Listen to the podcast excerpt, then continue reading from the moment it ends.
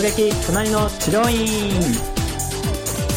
はいということで突撃隣の治療院。本日は第12回パート2をお届けいたします。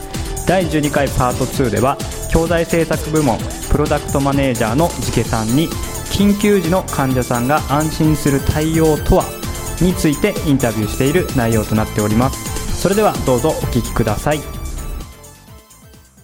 普段行ってるような治療院と説明の仕方とかなんか違ったりしたんですか、うん、そうですね。普段行ってる治療院さんはどちらかといったら疲れが溜まっていくとか、あはい。うん何が原因かわからないけどちょっと腰が痛いとか、頭が痛いとか、そういうので行くので、はい。あの緊急性ってそんなにないんですよ、うん確かにそうですね、そうなんですよ、あのちょっと疲れ溜まってるからご褒美で行こうかなとか、うん。月1のメンテで行こうかなっていう余裕がある、うん。で今回は必死なんですよ。必死でしたもんね本必死なんです。本当に。あのこの痛みがうん。取りたいんですよ、うん。本当に。だからすごく誠実に接してもらって、うん。で丁寧に施術してもらって終わった後も曲がるようになったし、ううん。んあのすごい整骨院さんっていろんな整骨院さうんんありますあるじゃないねですか、うんまあ、大きな声では言えないんですけど 私。あなんですかなんか経験が？はい、地元が、まあ、あの埼玉市の浦和の方なんですけど、はいはい。いっぱい整骨院があって、うん。えー昔行ったことがあるんですけどもう流れ作業みたいにですねうん。初心でも、まあ、サラサラっと書いてはい。ですぐこういきなりマッサージが始まって、うん。うん。なんかあの存在に扱われるなるほ汗だくの先生に。いきなり揉まれるみたいな。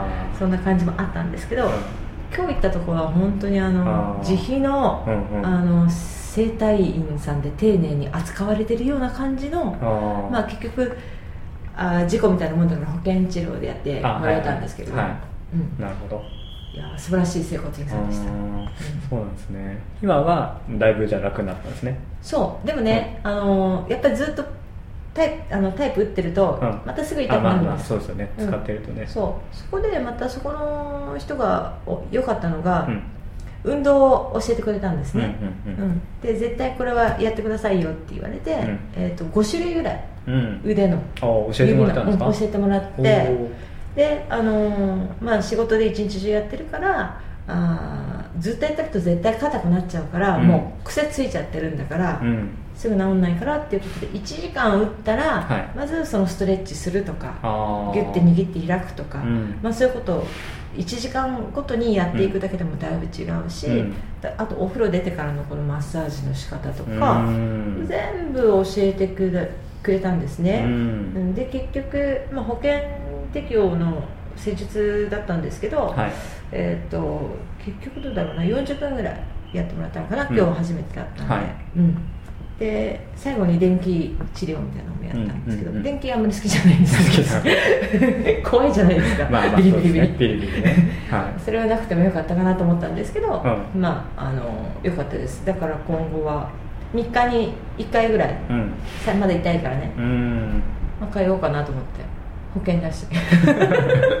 あそういう感じなんですね。あそうそうまあ自費でもいいんですよ、うん。もちろん治ればいいんです。あそうですよね。うん。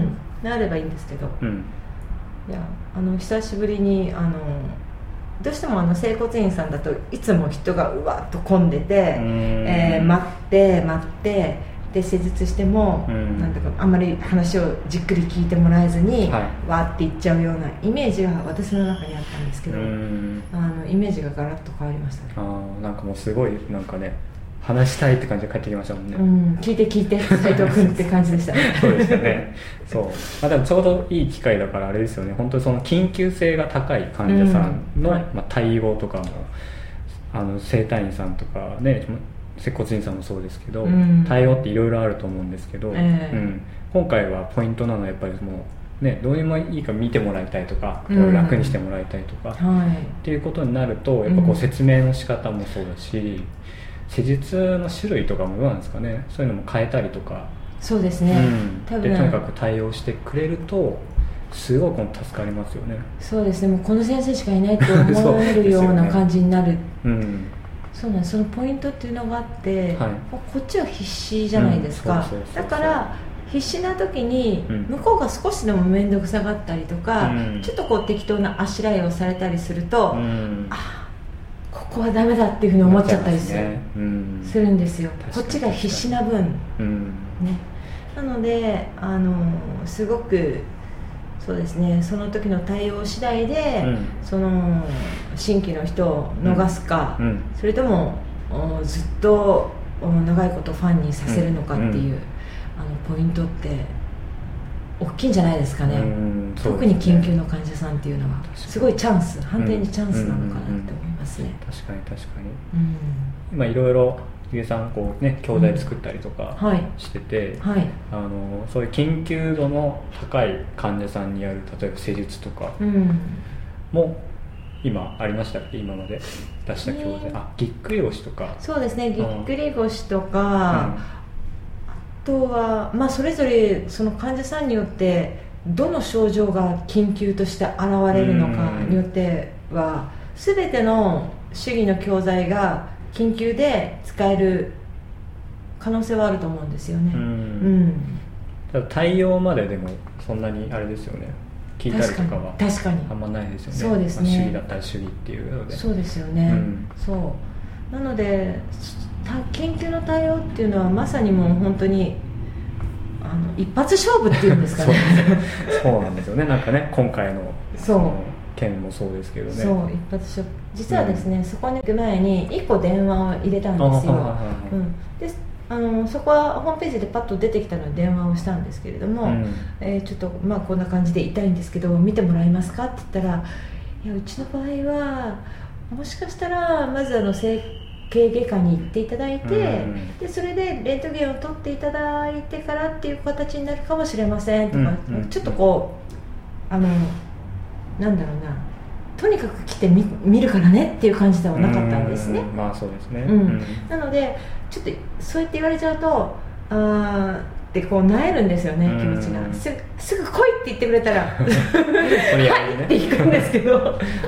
患者さんってそんなもん。まあ確かにそうですね。でもまあ、とにかく来てもらったりしてで例えば病院に行ってもらうっていう対応もできるじゃないですかそうなんです。こでね、うん。まあ、これは病院行ってしっかり見てもらった方がいいですよと、ううんんっていうふうに言ってくれるだけでまた違いますね。違いますね、うん。とにかく店に来てくださいっていうふうに言われると、おそらくああもう藁にもすがるつもりで、ううん。んい行っちゃうと思うんですね、確かに確かに、うん